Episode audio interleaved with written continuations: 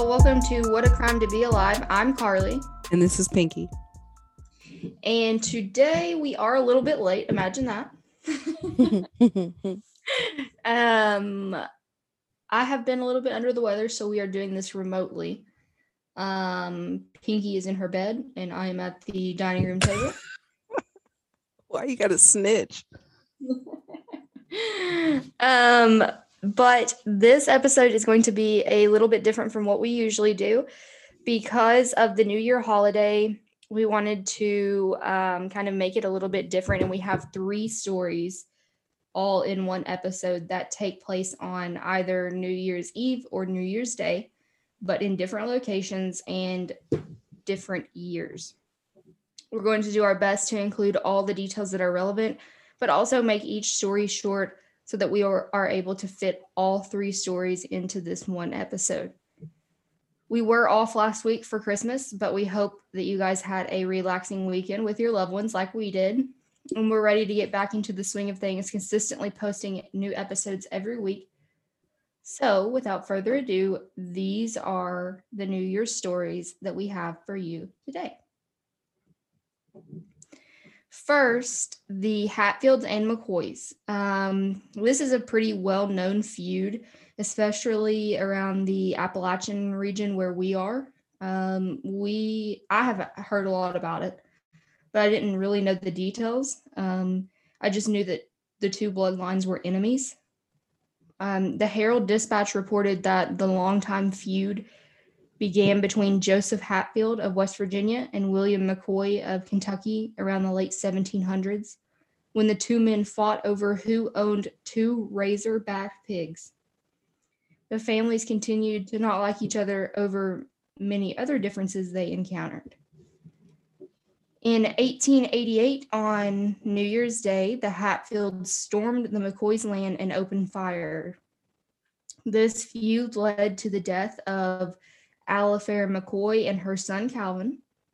In addition, the Hatfields set fire to the McCoy land and destroyed the cabin where they lived. According to the History Channel, Randolph McCoy was able to escape the cabin without injury, but nine Hatfield members were arrested a few days later by a bounty hunter.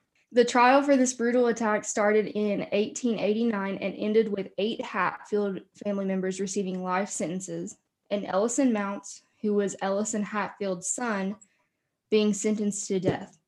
Ellison's last words before being publicly executed on February 18, 1890 were, quote, they made me do it. The Hatfields made me do it. The last time we recorded, I mentioned wanting to like highlight pop culture pop culture references um, for some of the stories that we discuss and like Carly said, when it comes to the Hatfields and McCoys, um, it's pretty well known throughout history, um, throughout pop culture. I've heard it referenced in probably, I don't know how many, but several, several songs, whether it be like rap or rock. Um, I know there was a mini series a few years ago, and it starred Kevin Costner and Bill Paxton, and it was about the Hatfields and McCoys. And most recently, there was a show called Justified on FX and it wasn't based on the Hatfields and McCoys, but it was based in like rural Eastern Kentucky, and there were some similar themes. So you can kind of say it was like inspired by. So that's one of the ones that, when it comes to pop culture, it's pretty well known and it's referenced a lot. The next one we are going to cover um, Scott Kologi. This is based on a family massacre in New Jersey in 2017. So on New Year's Eve in 2017, tragedy struck a happy, close knit New Jersey family. According to the Denver Post, the Kologi family were not strangers to hardship, as Stephen and Linda filed bankruptcy several years earlier, but persevered to happier times. They had four children together, and 18 year old Brittany just finished her first semester at college. Things changed on December 31st when 16 year old Scott gunned down his parents, sister Brittany, and family friend Mary Schultz. Per NJ.com and family friend Veronica Mass, Scott shared the same story as a lot of child killers. He was the victim of bullying and also had a learning disability, which resulted in bad grades. Scott's brother and grandfather were also in the home during the shooting, but were able to safely escape. Neighbors initially heard the gunshots, thinking they were fireworks, but then they called the police. Other neighbors described Scott as a nonviolent kid who was usually smiling and telling jokes. But once the investigation began, we learned a little more about Scott.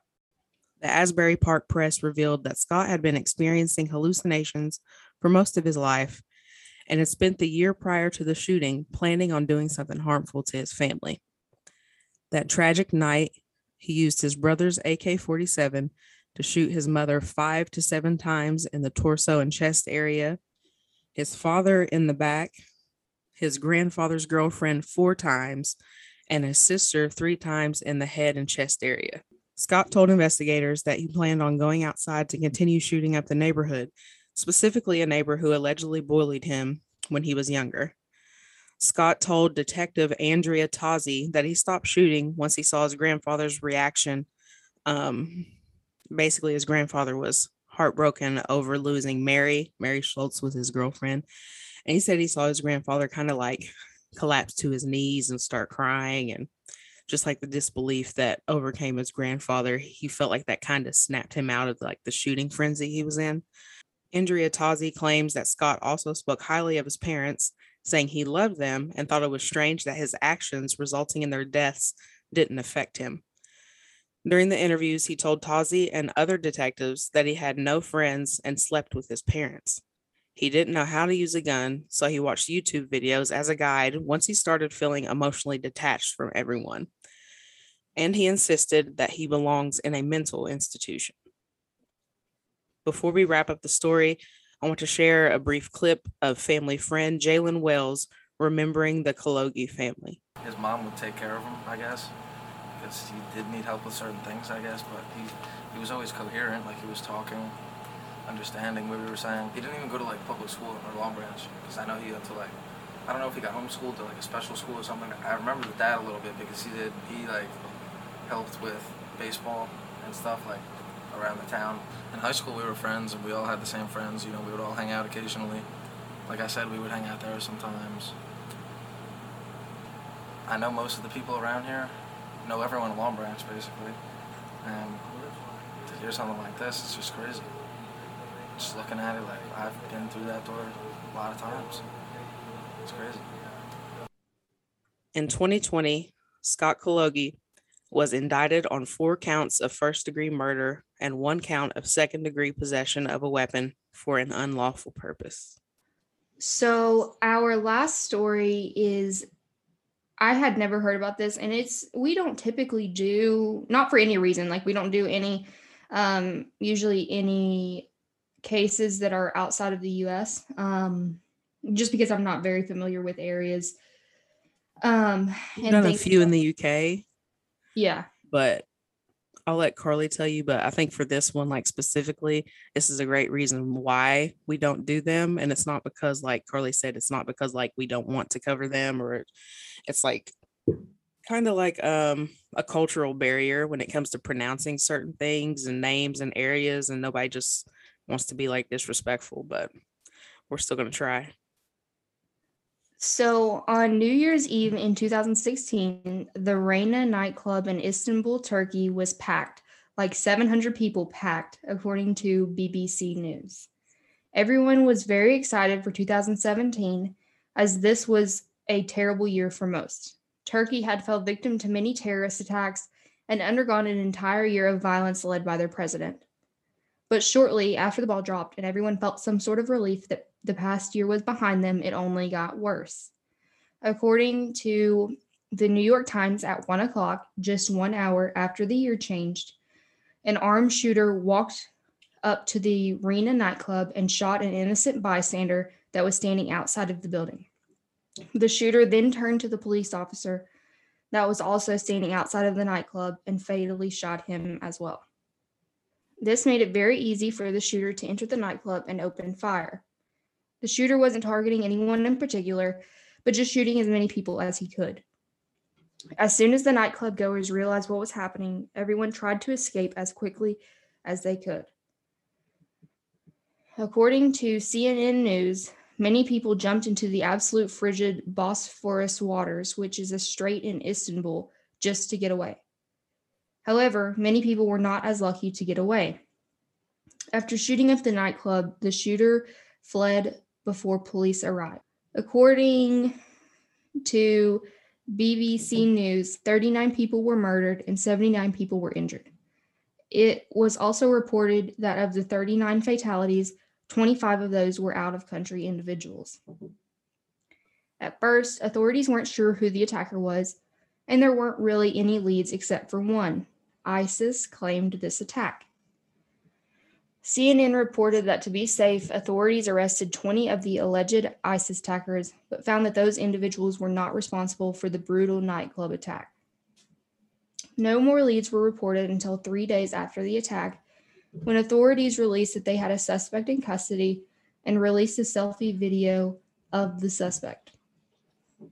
The video that they released, per CNN, was a selfie video taken by the suspect at a nearby market right before the shooting occurred, and it was posted on a pro ISIS Telegram account. Authorities finally released information on the suspect. Abdul Kadir Masharipov. According to BBC News, he was from the Central Asian Republic of Uzbekistan, but moved to Konya, Turkey in early 2016 with what is believed to be his wife and two children.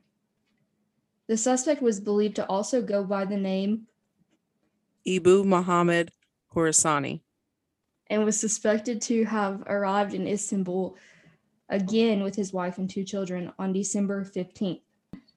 After tracking the selfie video found on the pro ISIS Telegram account, authorities were able to find the suspect, his four year old son, and three women at a friend's house in Kurgs. Masharipov was sentenced to 40 life sentences and 1,368 years for the 39 murders, 79 attempted murders, and for not being licensed to carry a weapon. In addition, the BBC says that Ilmaz Mamasaripov was sentenced to 1,400 years for helping the suspect plan the shooting. So, as you can see, um, that's that's why we shy away from um, a lot of crimes that are overseas. If there's like a super popular one, we'll try our best in the future. But um, even with research, there's still certain things like you're not 100% sure if you're pronouncing it correctly or you know you're putting emphasis emphasis on the wrong syllable and stuff so apologies if we just you know obliterated somebody's name the crime of the week comes from newser.com, and I'm just going to read directly from Newser. Um, it says a manager with New York's Metropolitan Transportation Authority is either very lonely during his commutes or very sneaky. The New York Post has several photos it captured Wednesday of Julio DiVirgilio, an ex NYPD cop and now general superintendent for the MTA's buses division, arriving to work in Brooklyn in his Kia Telluride with a blow up doll in the passenger seat. The doll appears to be a version of a $16 inflatable called, quote, Carpool Kenny, promoted as being an extra passenger for the HOV lane, which typically requires two or more people in a vehicle. DiVirgilio, who's said to have been an MTA employee for more than 10 years, told the Post he doesn't use the doll to get around HOV requirements. Instead, are you laughing because I almost said Hove? No.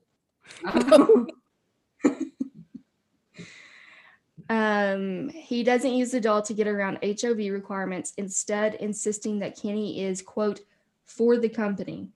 He stuck to the narrative that even after the paper kept pushing him on it, quote, Have I ever lied to you? He asked. The answer to that may come from the MTA, which says it is investigating. Using it, I feel like he isn't the first to do this. Yeah. I think I've seen stuff about this before, particularly where I used to work in like well, I say it like it's been so long ago. Um, I worked in transportation engineering up until a couple days ago, and I've seen stuff like that. Not not from the engineer side, but basically, in order for people to try to get around those requirements, they put dummies in the seat. That's But that takes a lot of effort. And why do you why do you just have like an extra dummy or mannequin hanging around? Like strange. Yeah, that's crazy. Well, yeah, I think that's it. Yeah, I think that's all we have for today. Um, like I said, we're going to get into the swing of things, posting things, um, posting episodes every Friday now. Um, Pinky just started her new job, so we may be a little bit backed up um, to begin. But Yeah, I have no idea how that's gonna go. But it shouldn't be bad. Yeah, so we will just keep you guys in the loop. Um, we hope you had a great Christmas and a happy New Year. Um, and if you don't have anything, then I think that's it. That's it. Holla, baby flamingo.